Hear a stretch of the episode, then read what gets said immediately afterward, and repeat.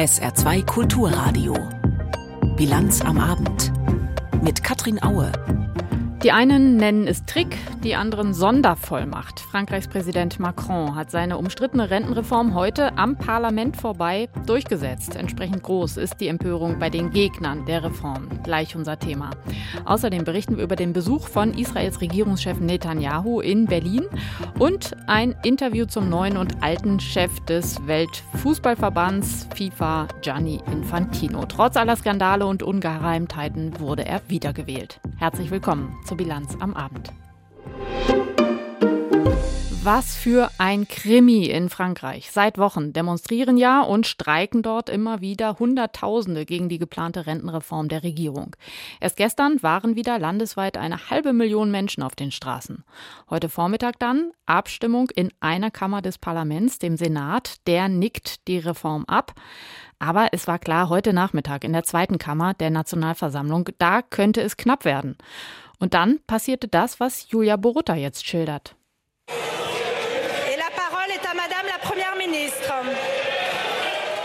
Das Parlament gleicht einem Hexenkessel, als Premierministerin Born das Halbrund betritt. Die Abgeordneten des Linksbündnisses NUPES schmettern die Marseillaise, halten Schilder hoch. 64 ans, c'est non. Rente mit 64, nein. Born stellt sich dem Krach entgegen. Eine lautstarke Kraftprobe, minutenlang. Weil ich an unserem Sozialmodell hänge und an unsere parlamentarische Demokratie glaube, an den Kompromiss, den beide Kammern des Parlaments beschlossen haben, bin ich bereit, Verantwortung zu übernehmen. Soll heißen, Artikel 49.3 anzuwenden. Mit diesem umstrittenen Artikel umgeht die Regierung eine Abstimmung über die Rentenreform, muss dafür aber Misstrauensanträge überstehen, die die Opposition nun einbringen will. Aus Sicht der Premierministerin das geringere Übel. Die Alternative wäre gewesen, über den Gesetzestext regulär abstimmen zu lassen, doch die Regierung konnte sich einer Mehrheit nicht sicher sein. Bis zur allerletzten Minute hatte Born sich dagegen gesträubt, Artikel 49.3 anzuwenden, weil sie wusste, dieser Verfassungsjoker würde für einen Aufschrei sorgen. Und so kam es dann auch. Bis zum Schluss ist das Parlament verspottet und gedemütigt worden, kritisierte aufgebracht der Chef der Kommunisten Fabien Roussel. Das ist eine Schande für die Demokratie. Diese Regierung ist unserer fünften Republik nicht würdig. Julien Bayou vom Linksbündnis NUPES sagte, äh, es ist ein Skandal, wie die Regierung das Land führt. Wir als Abgeordnete sind schockiert, wie brutal unsere Institutionen und das ganze Land behandelt werden. Und die Fraktionschefin des extrem rechten Rassemblement National, Marine Le Pen, sagte, in der allerletzten Sekunde den 49.3 zu zücken, ist ein außergewöhnlicher Beweis von Schwäche. Die Regierung ist auf der ganzen Linie gescheitert. Präsident Macron ist gescheitert. Aber weil wir qua Verfassung nicht dem Präsidenten unser Misstrauen aussprechen können, werden wir es Premierministerin Born und ihrer Regierung aussprechen. 24 Stunden hat die Opposition nun, um Misstrauensanträge einzureichen. Doch nur wenn sich alle Oppositionsparteien zusammentun, von ganz links bis ganz rechts, könnte einer von ihnen Erfolg haben. Auch die Gewerkschaftsführer sind empört, dass es nach dem monatelangen Ringen und mehreren Großdemonstrationen gegen die Rentenreform nun gar nicht zur Abstimmung gekommen ist. CFDT-Chef Laurent Berger erklärte, das ist doch ein Schlag ins Gesicht der Demokratie. Das wird in den Demonstrationszügen Unbehagen auslösen. Heute Abend werden die Gewerkschaftsführer darüber informieren, wie sie den Protest weiterführen wollen. Fast gleichzeitig wird Premierministerin Born in einem Fernsehinterview zur besten Sendezeit erklären, warum sie dem Parlament in allerletzter Minute die Abstimmung vorenthalten hat. Da dürfte einiges los sein auf den Straßen Frankreichs. Julia Borutta hat berichtet. Ähnlich unter Druck wie die französische Regierung ist zurzeit auch die rechtsreligiöse Regierung in Israel. Auch dort gehen seit Wochen Hunderttausende auf die Straßen, dort gegen die geplante Justizreform. Die werde nämlich dafür sorgen, dass die Gewaltenteilung abgeschafft werde, sagen die Demonstrierenden. Die israelische Demokratie sei ernsthaft in Gefahr. Keine unkomplizierte Ausgangslage für einen Staatsbesuch in Deutschland. Heute war Israels Ministerpräsident Netanyahu zu Gast in Berlin. Kai Clement berichtet. Würde der Bundeskanzler von sich aus die umstrittene Justizreform der israelischen Regierung ansprechen?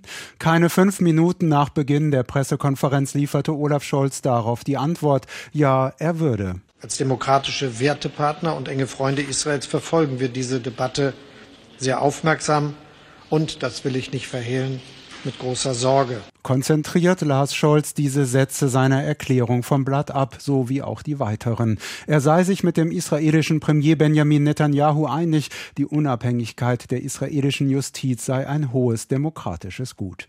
Jetzt gehe es darum, eine weitere Polarisierung Israels zu verhindern. Scholz sprach sich für eine breite gesellschaftliche Einigung aus, so wie sie auch der israelische Präsident mit seinem Kompromissvorschlag anstrebe.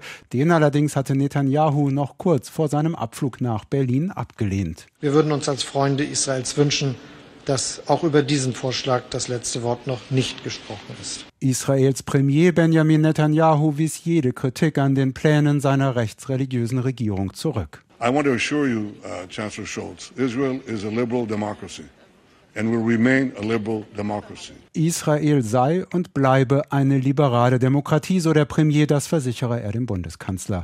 Kritiker haben daran allerdings deutliche Zweifel angemeldet, darunter Josef Schuster vom Zentralrat der Juden in Deutschland. Ja, ich glaube, man muss, man muss auch ganz klar kritisieren, dass eine Verfassungsänderung die die Gewaltenteilung zwischen Parlament und Recht aushebelt, äh, nicht mit demokratischen Grundsätzen zu vereinbaren ist. Weiteres Thema des Treffens im Kanzleramt der zuletzt sich wieder zuspitzende Nahostkonflikt. Der Bundeskanzler sprach Netanyahu seine Anteilnahme angesichts jüngster Terroranschläge aus. Wir sind bestürzt über diese blinde Gewalt. Zugleich mahnte Scholz erneut eine Zwei-Staaten-Lösung an und rief Palästinenser wie Israelis zu Zurückhaltung auf. Das bedeute für Israel auch, auf weiteren Siedlungsbau zu verzichten. Wenig kontrovers waren andere Themen. Zur atomaren Aufrüstung des Iran sagte Scholz, das Land dürfe keine Atomwaffen bekommen. Netanyahu nannte das die größte Gefahr für Israel. No danger is greater and of greater concern to Israel than Iran's pursuit of nuclear weapons. Die beiden Regierungschefs sprachen außerdem über ein Waffengeschäft. Deutschland will als Teil einer neuen europäischen Luftabwehr das israelische System Arrow 3 erwerben. Netanyahu betonte, man treibe das mit Hochdruck voran. Weniger als 80 Jahre nach dem Holocaust unterstütze Israel damit ein neues Deutschland. Das sei von historischer Bedeutung. I think this is a point of historical importance. Der kurze Berlin-Besuch des israelischen Premiers hatte mit einem Gedenken an den Holocaust begonnen, und zwar am Gleis 17 des Berliner S-Bahnhofs Grunewald. Von dort deportierten die Nazis tausende Juden. Es war eine Fahrt in den Tod. Zwischen Gedenken an das Zitat unermessliche Menschheitsverbrechen der Shoah, so die Worte des Kanzlers, zwischen diesem Gedenken also und zugleich vorsichtiger Kritik war bei dem Staatsbesuch ein denkbar großer Spagat zu bewältigen. Und zu diesem großen Spagat jetzt ein Kommentar von Georg Schwarte aus unserem Hauptstadtstudio. Die Sicherheit Israels ist und bleibt deutsche Staatsräson. Das Menschheitsverbrechen der Shoah eine immerwährende Verpflichtung. Nichts daran ändert sich. Auch eine Justizreform in Israel und wird das nicht schaffen. Aber zur Sicherheit Israels trägt bei, dass das Land ein Rechtsstaat ist und bleibt. Die einzige echte Demokratie in einer überwiegend undemokratischen Region. Darf also ein deutscher Bundeskanzler einem israelischen Ministerpräsidenten auf deutschem Boden sagen, wir machen uns Sorgen um die Demokratie bei euch? Er darf, er muss es sogar. Dass Bundeskanzler Scholz es von sich aus tat, aller Ehren wert. Freunde dürfen und müssen einander kritisieren dürfen, um der Freundschaft willen. Als demokratische Wertepartner und enge Freunde verfolge man die Diskussion um die Justizreform mit großer Sorge. Scholz wählte Klartext, wissend, wie schmal der Grat ist, wenn ausgerechnet Deutschland versucht, Israel Demokratie zu erklären. Noch vor Jahren vermutlich undenkbar, dass Deutschland, das Land der Täter Israel auf deutschem Boden, Ratschläge zu innenpolitischen israelischen Kontroversen gibt. Dass es jetzt möglich war, ein gutes Zeichen. Am Morgen noch standen Scholz und Netanyahu auf Gleis 17 im Grunewald. Tausende Juden fuhren damals von dort in den Tod, in die Lager. Netanyahu beschrieb den weiten Weg den beide Staaten seither gemeinsam gegangen sind, eindrücklich. Vor 78 Jahren seien die Juden lose Blätter im Wind gewesen, die in die Öfen der Zerstörung geschickt wurden. Keine 80 Jahre später stehe er in Deutschland als Repräsentant des jüdischen Staates und biete ein israelisches Raketenabwehrsystem an, um bald den Himmel über Deutschland zu schützen. Über die Justizreform können und müssen sich Kanzler, Bundespräsident, die Außenministerin und alle Freunde Israels große Sorgen machen. Um die deutsch-israelische Partnerschaft als solche nicht. Die Meinung von unserem Hauptstadtkorrespondenten Georg Schwarte zum Deutschlandbesuch von Israels Regierungschef Netanyahu. Ebenfalls heute haben sich die Ministerpräsidentinnen und Präsidenten der Länder zusammengesetzt. Wichtigstes Thema, die Aufnahme von Geflüchteten. Viele Kommunen schlagen ja, auch hier im Saarland, schon lange Alarm, dass sie überfordert sind und Unterstützung brauchen. Auch die Länder stellen jetzt Forderungen an den Bund, wie Uwe Jahn berichtet große Einigkeit der Ministerpräsidentinnen und Ministerpräsidenten, vor allem wenn es um die Hilfe für Flüchtlinge geht. Niedersachsens Regierungschef Stefan Weil, SPD, sagt es so. Wir sind der festen Überzeugung, vom Bund muss in dieser Hinsicht mehr kommen. Und das sagen wir nicht in erster Linie aus Landesinteressen, sondern auch als Vertreterinnen und Vertreter unserer Kommunen. Was allerdings in Städten und Gemeinden bisher etwas anders ankommt. Gerd Landsberg, Geschäftsführer des Städte- und Gemeindebundes, Bund schlägt am Morgen noch einen etwas anderen Ton an und fordert von den Ländern die klare Zusage, dass das Geld auch bei den Kommunen ankommt und nicht an den klebrigen Fingern der Länder hängen bleibt. Denn in den Städten und Gemeinden werden die Mittel am dringendsten gebraucht. Da werden die Geflüchteten schließlich versorgt. In den ersten beiden Monaten des Jahres waren es im Durchschnitt über 25.000 Menschen, die in Deutschland einen Erstantrag auf Asyl gestellt haben. Die meisten von ihnen aus Syrien und Afghanistan. Und zusätzlich sind da noch die über 12.000 Ukrainerinnen und Ukrainer, die Monat für Monat bei uns ankommen. Nordrhein-Westfalens Ministerpräsident Hendrik Wüst, CDU, rechnet vor. Wir rechnen in diesem Jahr 3,7 Milliarden Euro nur in Nordrhein-Westfalen. Der Anteil des Landes Nordrhein-Westfalen an den bisher zugesagten Finanzhilfen des Bundes für diesen Themenkreis ist 600 Millionen. 600 Millionen bekomme ich, 3,7 Milliarden Euro wende ich auf. Kein Wunder, dass Wüst und die anderen Länderchefs mehr Geld vom Bund fordern, der schließlich dafür verantwortlich ist, wie die Zuwanderung hierzulande geregelt wird. Am Morgen hatte Bundeskanzler Olaf Scholz in seiner Regierungserklärung noch eine andere Rechnung aufgemacht. Der Bund hat den Ländern und Kommunen im vergangenen Jahr mehr als 3,5 Milliarden Euro zur Verfügung gestellt und in diesem Jahr noch einmal 2,75 Milliarden. Und wir haben entschieden, dass wir alle ukrainischen Flüchtlinge in das Regime des Bürgergeldes übernehmen. Das bedeutet, dass der Bund den allergrößten Teil der Kosten der Unterkunft und Verpflegung trägt. Das mag eine Menge sein, trotzdem stoßen Länder und Kommunen an die Grenzen ihrer Möglichkeiten, denn beispielsweise die Schaffung von Kita- oder Schulplätzen für ukrainische Geflüchtete kostet eben auch. Unter anderem darum wird es gehen, wenn die Länderchefs sich am 10. Mai mit dem Bundeskanzler treffen. Im Vorfeld finden laut Ministerpräsident Weil Beratungen auf verschiedenen Ebenen statt. Denn jeder weiß, dass bis dahin wirklich auch hart gearbeitet werden muss, damit substanzielle Ergebnisse herauskommen. Und an diesem Punkt dürften sich sogar alle drei Ebenen einig sein, also Bund, Länder und Kommunen. Seit letzter Woche sollte es in trockenen Tüchern sein, besiegelt von allen EU-Mitgliedstaaten, das Verbrenner aus. Ab 2035 sollten in der EU keine Verbrenner mehr neu zugelassen werden dürfen. Doch dann grätschte die deutsche FDP dazwischen. Verkehrsminister Wissing drohte auf einmal mit einem Nein. Deshalb wurde die finale Abstimmung letzte Woche abgeblasen. Entsprechend irritiert ist halb Europa. Viele sagen sogar, man sei stinksauer. Ausgerechnet Deutschland bremst in dieser wichtigen Frage für den Klimaschutz. Mittlerweile gibt es allerdings vorsichtige Hinweise auf eine Einigung, berichtet Helga Schmidt.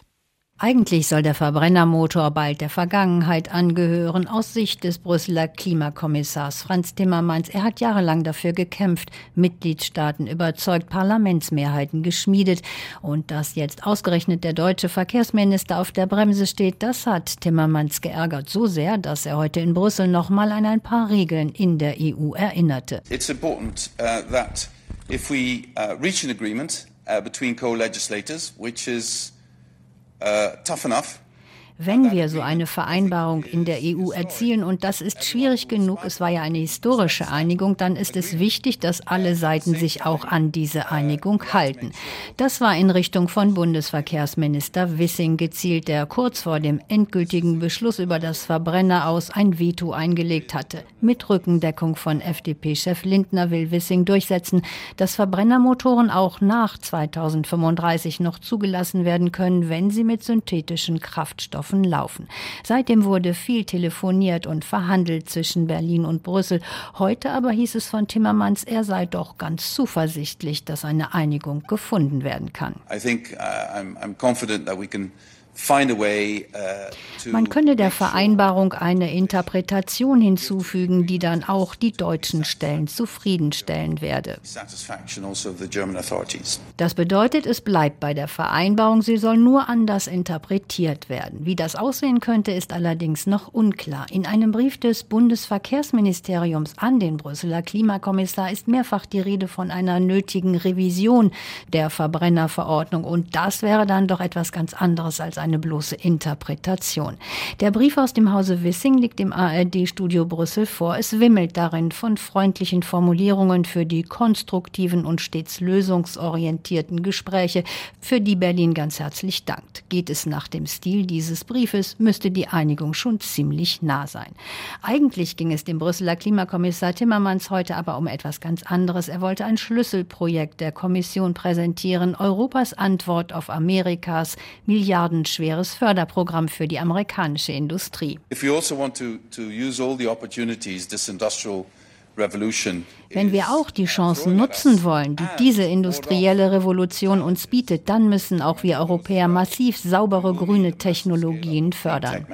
Die EU-Kommission plant, umweltfreundlich produzierende Branchen stärker zu fördern. Sogenannte saubere Technologien sollen Rückenwind bekommen. Das gilt für die Windkraft, für Wärmepumpen, für die Photovoltaikanlagen und den grünen Wasserstoff. Nach dieser Aufzählung ergriff dann der französische Binnenmarktkommissar das Wort. Ein Wort noch zur Atomkraft, sagte Kommissar Breton, denn die Atomkraft gehöre nun einmal zum modernen Energiemix in Europa. Parce que ça fait partie Breton ist enger Vertrauter von Frankreichs Präsident Macron. Beide zusammen haben im Tauziehen um die Zukunft der Atomkraft in Europa einen Erfolg erreicht. Die Atomkraft wird in dem Gesetzesvorschlag als fortschrittliche Technologie eingestuft. Das gilt allerdings nur für die kleinen Reaktoren, die sogenannten modularen Reaktoren. Auf den Bau solcher Mini-Reaktoren setzen in Europa vor allem Frankreich und Polen. Es ist 17.47 Uhr. Jetzt in der Bilanz am Abend auf SR2 Kulturradio die Meldung des Tages von Tanja Philipp Mura. Der Bundestag hat die Einführung des Deutschlandtickets beschlossen. Für die Vorlage stimmten die Ampelfraktionen. Union und AfD lehnten das Gesetz ab. Die Linksfraktion enthielt sich. Ab Mai soll der öffentliche Nahverkehr in ganz Deutschland für 49 Euro monatlich genutzt werden können. Der Bund zahlt den Ländern drei Jahre lang 1,5 Milliarden Euro im Jahr, um die Hälfte der Verluste bei den Verkehrsunternehmen auszugleichen. Die Länder steuern noch einmal denselben Betrag bei. Der Bundesrat muss dem Deutschlandticket noch zustimmen. Der Warenhauskonzern Galeria wird fünf Filialen weniger schließen als Anfang der Woche angekündigt. Ein Unternehmenssprecher sagte, die Warenhäuser in Bayreuth, Erlangen, Oldenburg, Rostock und Leipzig würden nun doch bestehen bleiben. Möglich werde dies durch weitere Zugeständnisse der Vermieter. Damit werden bundesweit 47 Karstadt- oder Kaufhof-Filialen geschlossen, 82 laufen weiter. Im Rahmen des laufenden Insolvenzverfahrens werden voraussichtlich tausende Arbeitsplätze gestrichen. Auch die Kaufhof-Filiale in der Saarbrücker Innenstadt wird Ende Juni geschlossen. Hier sind rund 80 Beschäftigte betroffen. Die Stadt Merzig und Villeroy-Boch haben eine Absichtserklärung zur Entwicklung des ehemaligen Fliesenwerks geschlossen. Nach einer Mitteilung der Stadt sollen nun die gemeinsamen Zielvorstellungen abgestimmt werden. Denkbar wäre etwa, dass auf dem zur Innenstadt gelegenen Teil des Areals privater Wohnraum oder auch Arbeitsplätze entstehen. Patienten sollen künftig medizinisches Cannabis ohne neue Hürden verschrieben bekommen. Das teilte der gemeinsame Bundesausschuss von Krankenkassen, Ärzten und Krankenhäusern mit. Demnach sollen nicht nur bestimmte Fachärzte medizinisches Cannabis verordnen können, sondern alle Mediziner. Seit 2017 kann Cannabis in Deutschland als Medikament verordnet werden. Eingesetzt wird es vor allem bei chronischen Schmerzen, Krebserkrankungen, Spastik und Multiple multipler Sklerose. Das sogenannte Steigerlied ist zum immateriellen Kulturerbe in Deutschland ernannt worden. Die Kulturministerkonferenz hat gestern entschieden, dass das Lied der deutschen Bergleute Glück auf, Glück auf, der Steiger kommt, in das bundesweite UNESCO-Verzeichnis aufgenommen wird. Der länderübergreifende Antrag war 2021 eingereicht worden, um die Bedeutung des Liedes für alle deutschen Bergbauregionen zu betonen. Die Ursprünge des Steigerlieds reichen bis ins 16. Jahrhundert zurück. Was macht eine Zentralbank, wenn die Inflation aus dem Ruder läuft, die Konjunktur schwächelt und die Banken wackeln? Die Europäische Zentralbank EZB hat die Frage heute für sich so beantwortet. Sie hat die Leitzinsen auf 3,5 Prozent erhöht. Einzelheiten von Heike Radwilas. Mit so viel Spannung haben die Finanzmärkte schon lange nicht mehr auf eine Zinsentscheidung der Europäischen Zentralbank gewartet. Und jetzt, nach der Entscheidung, wird genauso kontrovers darüber diskutiert wie im Vorfeld. Die zentrale Frage, ist es nach den heftigen Finanzmarktturbulenzen der letzten Tage noch vertretbar, dass die EZB den Leitzins wie seit Wochen geplant um 0,5 Prozentpunkte auf 3,5 Prozent erhöht hat? Ja, sagt Stefan Risse von Arcatis Investment, weil die EZB sich voll auf die Inflationsbekämpfung konzentrieren muss. Eine Notenbank hat eigentlich nur einen Auftrag. Sie muss dafür sorgen, dass es nicht zu Massenarbeitslosigkeit kommt. Die Inflation ist mit derzeit 8,7 Prozent in Deutschland immer noch gefährlich hoch und meilenweit entfernt von den von der EZB angepeilten 2 Prozent. Deshalb könnten die Notenbanken bei den derzeitigen Finanzmarktturbulenzen nicht der einzige Krisenmanager sein, meint auch Carsten Bjeski von der ING Bank. Die Lage sei diesmal anders als in der Finanz- oder der Euro-Krise. Während der Finanzkrise, während der Eurokrise war es so, dass äh, wir eigentlich kein Inflationsproblem hatten und sich die Notenbanken darauf richten konnten, mit Liquiditätsmaßnahmen, mit Zinssenkungen ähm, Finanzmärkte zu stabilisieren. Die Finanzmärkte hoffen im Moment immer auch noch ein bisschen auf genau so ein Reaktionsmuster und das werden sie nicht bekommen. Statt der Notenbanken müssten Regierungen und Aufsichtsbehörden die nervösen Finanzmärkte beruhigen. Ruhe tut Not. Die Pleite der kalifornischen Silicon Valley Bank letzte Woche und das Straucheln der Schweizer Großbank Credit Suisse diese Woche haben für weltweite Schockwellen auf den Finanzmärkten gesorgt. Bankaktien sind eingebrochen, Anleger und Kunden wurden misstrauisch, zogen ihr Geld raus. In der Lage könnten sich die Notenbanken eben nicht auf die Inflationsbekämpfung zurückziehen, sagen Teile der Finanzcommunity. Der schnelle und deutliche Zinsanstieg der vergangenen Monate habe das Bankensystem und die Wirtschaft zu sehr belastet. Zur Entlastung müsste eine Zinspause her. Robert Halver von der Baderbank sagt, Das heißt aber auch, und das ist die bittere Wahrheit, zur Not wird man Inflationsbekämpfung nicht mehr so betreiben, wie es nötig wäre. Denn je höher die Zinsen erhöht werden, desto höher die Liquiditätskrise. Das heißt, wir müssen mit mehr Inflation leben. Bei den nächsten Zinsentscheidungen müsse die EZB auf die Bremse treten. Und ich bin mir so oder so sicher, im Sommer ist die Zinserhöhungsphase endgültig vorbei. Die EZB hat indes heute offen gelassen, wie die weiteren Zinsschritte aussehen könnten. Das lässt Raum für Spekulationen und dürfte eher für weitere Diskussionen als für Ruhe im Finanzmarkt sorgen. Und die Frankfurter Börse meldet heute einen Schlussdax von 14.986 Punkten. Das ist ein Plus gegenüber gestern von 251 Punkten.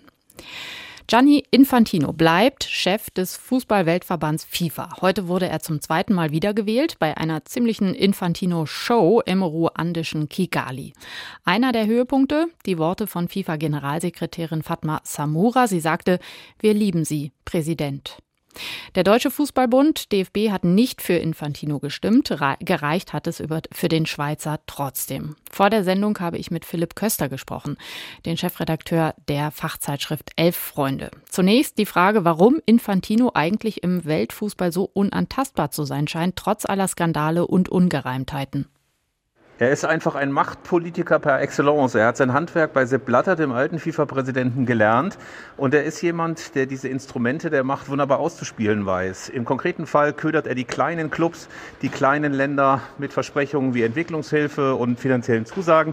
Und die folgen ihm, geben ihm seine Stimme. Und so ist er eben auch wiedergewählt worden als FIFA-Präsident. Inwieweit haben denn die europäischen Verbände jetzt überhaupt noch Einfluss auf die FIFA? Sie haben es angedeutet, die kleinen Clubs, die kleinen Verbände, die sind jetzt die, die hinter Infantino stehen. Aber historisch haben ja eben die europäischen Verbände, die auch sehr groß sind, eine große Rolle gespielt. Es wäre natürlich schön, wenn sich der Deutsche Fußballbund und die vielen anderen europäischen Verbände, aber auch die südamerikanischen, ihrer eigenen Macht endlich mal bewusst würden, wenn sie lernen würden, dass sie diesen Machtpoker durchaus bestehen können, wenn sie beispielsweise einen ordentlichen Gegenkandidat zu Infantino aufstellen würden. Aber Pustekuchen, man kuscht, man sagt zwar, man hat Infantino nicht gewählt, aber gleichzeitig ist es eben doch so, dass äh, das richtige Machtspiel nur Infantino beherrscht und nicht die europäischen Clubs. Insofern machen die Europäer da keine gute Figur. Sie haben Sepp Blatter gerade schon genannt. Unter Infantinos Vorgänger Vorgänger hatte die FIFA ja fast Mafia-ähnliche Strukturen, Züge, sodass angeblich sogar das FBI angerückt ist. Stichwörter Selbstbedienungsmentalität oder Korruption. Jetzt sind ungefähr sieben Jahre vergangen, nachdem Infantino den Laden übernommen hat. Inwieweit sehen Sie eine Verbesserung innerhalb der FIFA? Ich sehe überhaupt keine Verbesserung, sondern eine Verschlechterung. Infantino war ja ein Hoffnungsträger, unter ihm sollte alles besser werden. Stattdessen hat er diese Organisation weiter ausgehöhlt, er hat sie weiter korrumpiert, er hat dafür gesorgt, dass nur noch zählt, dass immer mehr Geld mit dem Fußball erwirtschaftet wird. Er geht dabei über Leichen. Wir erinnern uns an diese bizarre Pressekonferenz zu Beginn der WM in Katar, als man gesehen hat, dass Infantino überhaupt keine moralischen und ethischen Richtlinien und äh, Seitenlinien hat. Äh, das ist erschütternd und es ist umso erschütternder, dass er auch noch mit großer Mehrheit heute wiedergewählt worden ist. Und heute hat er gesagt, äh, die WM in Katar sei die beste WM aller Zeiten gewesen. Wie würden Sie denn jetzt nach ein paar Monaten die WM bilanzieren? Diese WM war eine Katastrophe. Sie hat gezeigt, dass ausschließlich die Profitmaximierung und geopolitische Erwägungen eine Rolle spielen.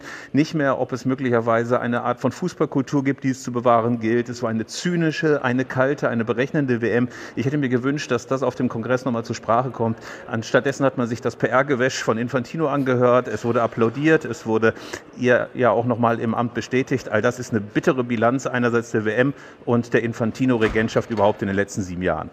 Die FIFA hat ja jetzt auch eine Reform der Fußball-Weltmeisterschaften beschlossen. Ab 2026 sollen 48 statt bisher 32 Nationen teilnehmen. Das Turnier dauert dann sechs statt bisher fünf Wochen. Das Wort Gigantomanie steht im Raum. Wie finden Sie die Reform? Ich finde sie gruselig, weil sie den sportlichen Wettbewerb überhaupt nicht gut tut, aber es zeigt eben auch, wie sich die äh, Verhältnisse im Weltfußball geändert haben. Also die Asiaten profitieren davon, die Afrikaner, Kontinente, die bisher auch ein bisschen unter der Regentschaft der Europäer und Südamerikaner gelitten haben. Äh, man sieht, äh, dass natürlich Infantino seine Wahlversprechen einlösen muss. Das gehört ja auch dazu, dass er mehr Länder sichtbar machen will auf der Weltkarte. Das wäre ja prinzipiell gar nicht so verkehrt, wenn man nicht immer nur aus Europa auf den Fußball blickt. Aber man hat eben den Eindruck, es geht nur ums Geld, es geht um Machterhalt, es geht darum, dass immer mehr Geld verdient werden kann. Insofern ist auch die Aufblähung und die Ausdehnung der WM kein gutes Zeichen für den Weltfußball. Sagt der Chefredakteur der Zeitschrift Elf Freunde Philipp Köster zur Wiederwahl von FIFA-Chef Infantino. Im Bundestag gab es heute eine Schweigeminute für die langjährige Grünen-Politikerin Antje Vollmer, die gestern gestorben ist. Die Bundestagsvizepräsidentin der Grünen, Katrin Göring-Eckardt, würdigte sie mit den Worten: Sie hat ihren eigenen Kopf behalten, unbeugsam. Danke, Antje. Thomas Wöstmann mit einem Nachruf. Antje Vollmer, 1943 im ostwestfälischen Lübbecke geboren, war dabei, als die Grünen 1983 zum allerersten Mal in den Deutschen Bundestag einzogen. Dabei war sie nicht einmal Mitglied der Partei. Keiner hat damit gerechnet, dass die Grünen in den Bundestag kamen. Wir hielten das für eine symbolische Aktion. Ich kam auf der Versammlung auf dem zweiten Platz der Liste und sechs Wochen später war ich plötzlich im Bundestag nach einem ganz kurzen Wahlkampf und konnte es wirklich nicht fassen. Erst zwei Jahre später trat sie in die Partei ein, aber Vollmer galt schnell als eine der profiliertesten Persönlichkeiten. Insgesamt 16 Jahre lang gehörte sie zur Fraktion, drei Jahre lang war sie deren Vorsitzende. Von 1994 bis 2005 war Vollmer Vizepräsidentin des Bundestags, geschätzt auch beim politischen Gegner. Die Theologin scheute nicht den Konflikt.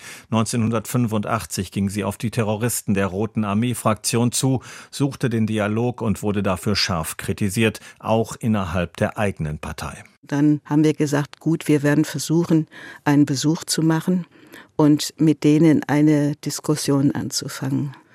Und das war dann meine erste härteste Erfahrung mit einer Medienkampagne, die uns versuchte, in die Nähe des Terrorismus zu bringen. Die grünen Politikerin Antje Vollmer ist gestorben. Zum Wetter im Saarland.